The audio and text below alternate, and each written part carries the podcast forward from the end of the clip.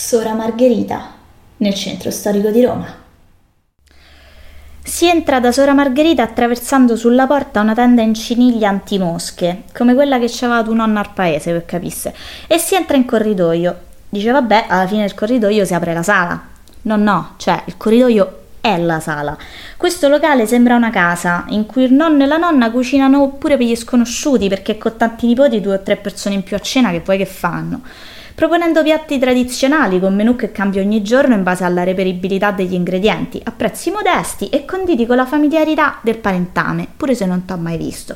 Anche perché dopo aver cenato gomito a gomito con una manciata di sconosciuti, prenotate prima perché il posto è veramente piccolissimo, praticamente siamo tutti diventati cugini.